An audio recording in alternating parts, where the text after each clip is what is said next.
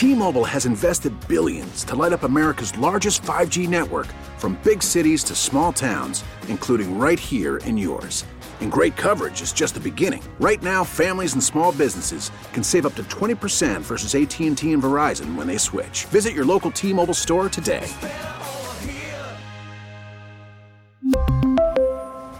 Plan savings with 3 lines of T-Mobile Essentials versus comparable available plans. Plan features and taxes and fees may vary.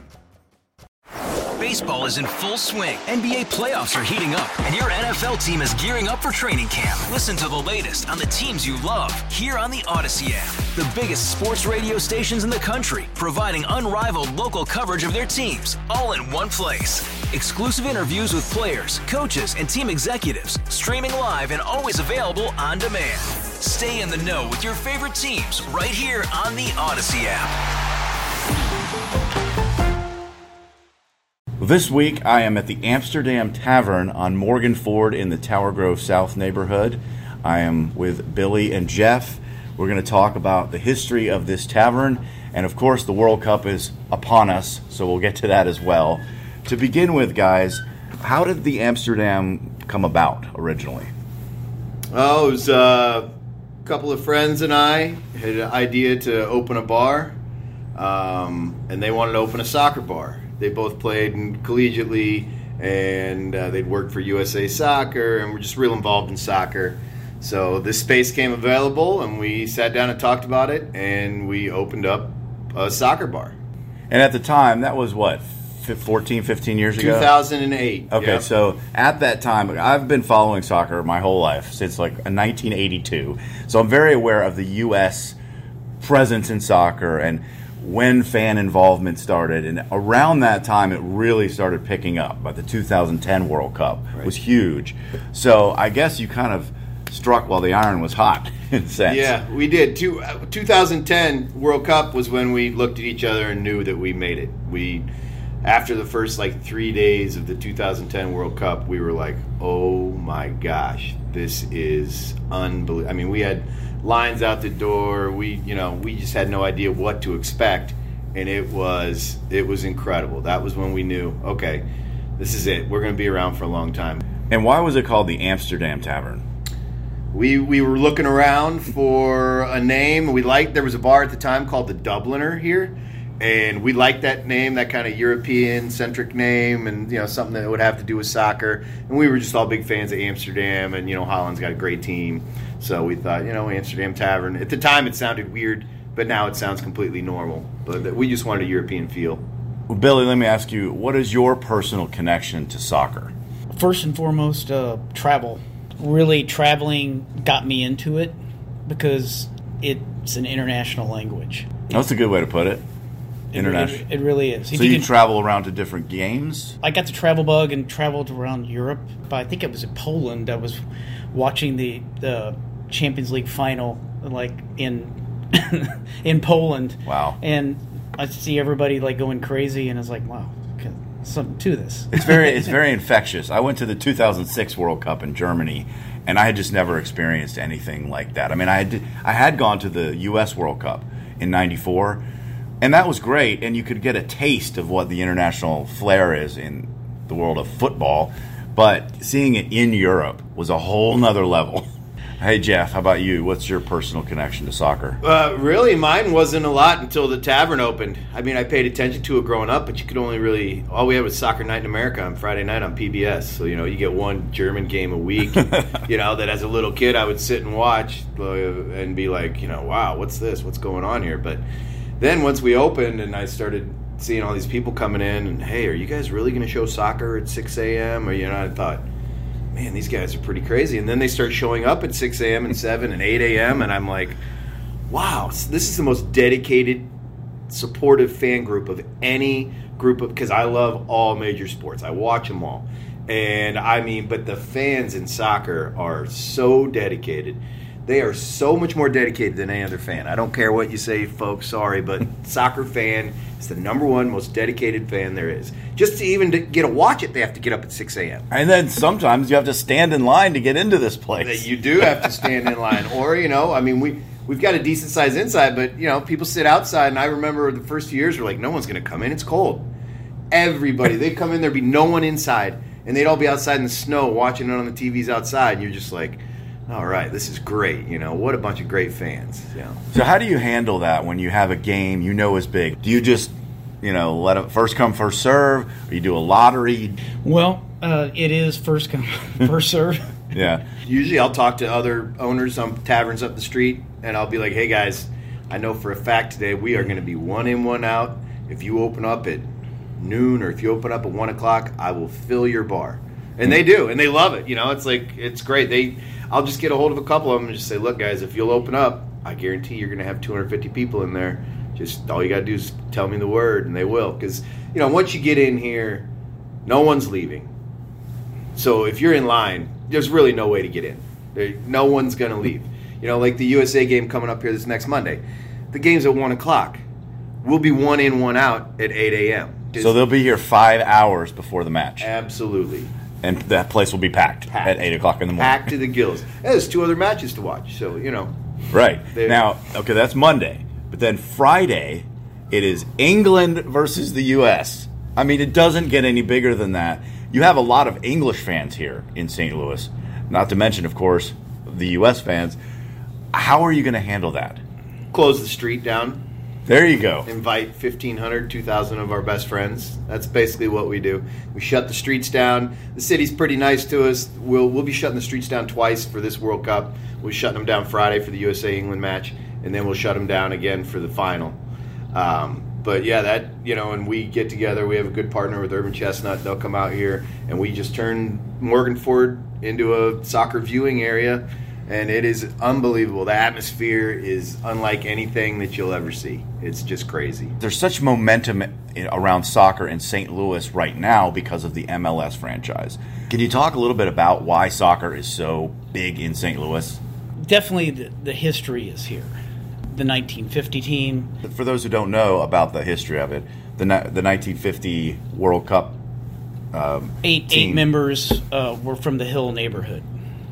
and that's where they practiced. Yeah, they go and defeat England. A bunch of guys from here, From St. Louis. basically. Yes, but I think just in general, like St. Louis, obviously the the soccer is ingrained in us. But if you do anything in St. Louis well, people will get behind it. This place has just adorned with soccer gear. How, where do you get all this stuff? Really, uh, mostly it's customers slash friends because they've become friends. Have brought in almost all of this. Wow. I mean, it, for those who haven't been here, I mean, it, the walls are covered with jerseys and flags and scarves and pictures, and it, it's just a, it just invites you in. If you're not in the world of soccer, well, you are now. when you come yeah, it, it really is. Uh, uh, we we had a, a pub crawl come through a couple weeks ago, and it was a scavenger hunt, and almost all the teams got bogged down here because there's so much on the walls they couldn't figure out like what they were supposed to find. Uh, and now let's get to part two of my interview at the Amsterdam Tavern with owner Jeff Lyle and general manager Billy Holly. I heard rumors that you guys are looking at maybe expanding. Is that on the table? Yeah, yeah. We, uh, you know, they can't build a soccer stadium and not have us down there around it. I was gonna So, say. uh, we're gonna have some uh, some news here real quick, but yeah, we will be down there by the stadium. We'll have a new place. Um, you know, what we do is mainly European soccer focused.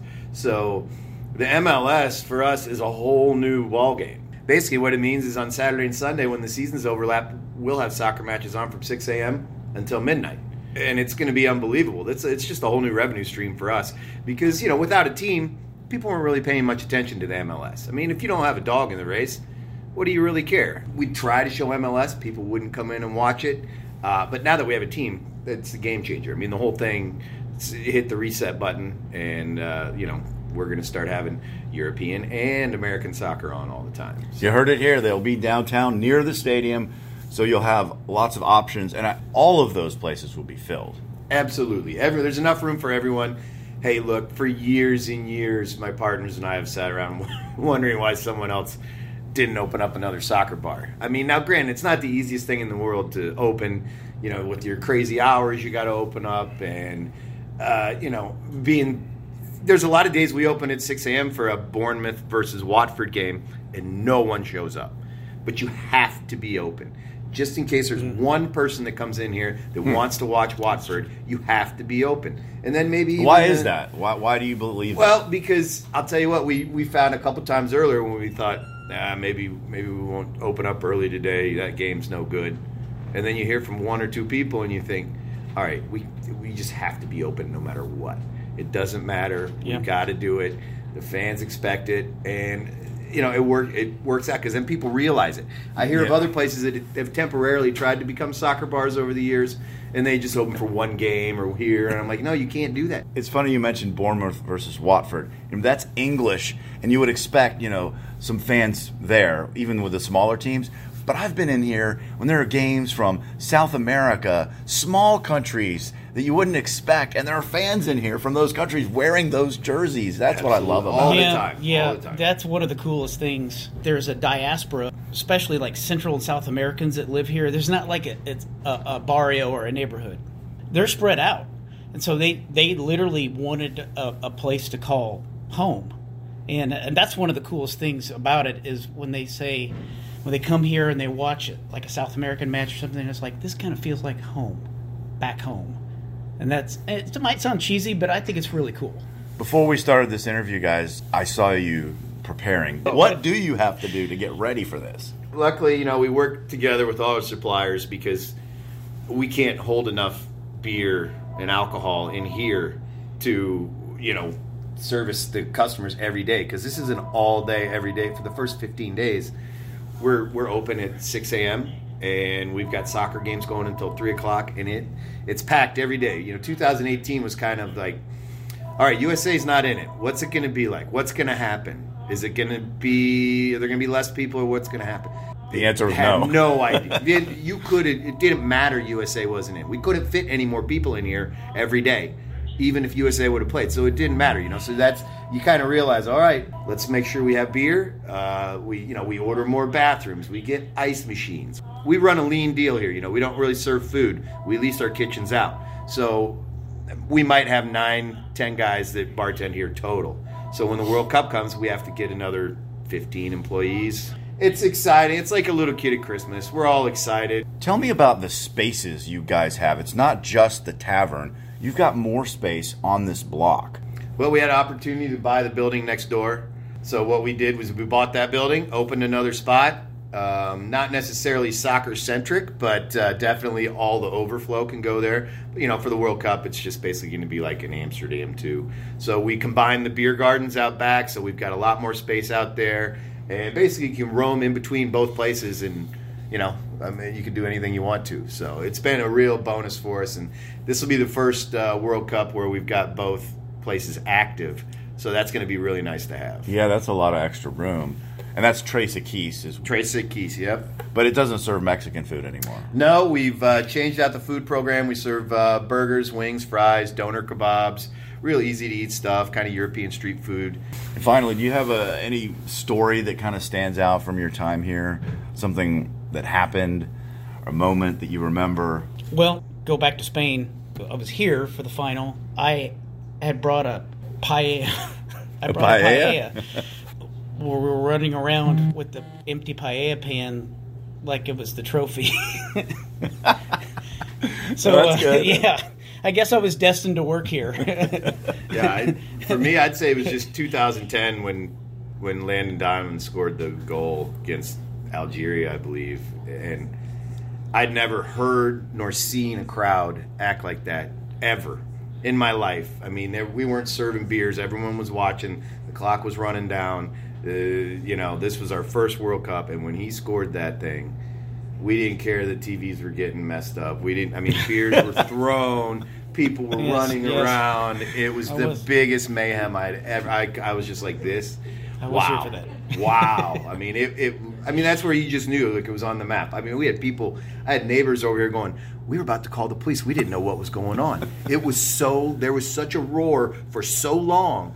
They were like, we we really didn't know. Now now our neighbors are used to it. But back then they were like, what? Wait, what's going on here? We that's there's too much noise. Well, 12 years later, I won't be surprised if you hear another roar like that. I hope so. We we need a couple of roars. Jeff, Billy, Amsterdam Tavern. Thanks so much for your time. All right, we appreciate it. Thank Thank you. you. T-Mobile has invested billions to light up America's largest 5G network from big cities to small towns, including right here in yours. And great coverage is just the beginning. Right now, families and small businesses can save up to 20% versus AT&T and Verizon when they switch. Visit your local T-Mobile store today.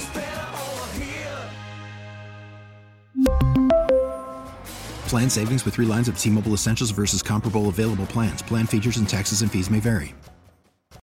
Oh, oh, oh, O'Reilly! Protect your vehicle's engine with a full synthetic oil change and save with Mobil One at O'Reilly Auto Parts. Purchase five quarts of Mobil One full synthetic motor oil and receive a $10 O'Reilly gift card after rebate. See store for details. With your Mobil One purchase, you'll also receive two times points during O'Rewards Bonus Points Month at O'Reilly Auto Parts. Oh, oh,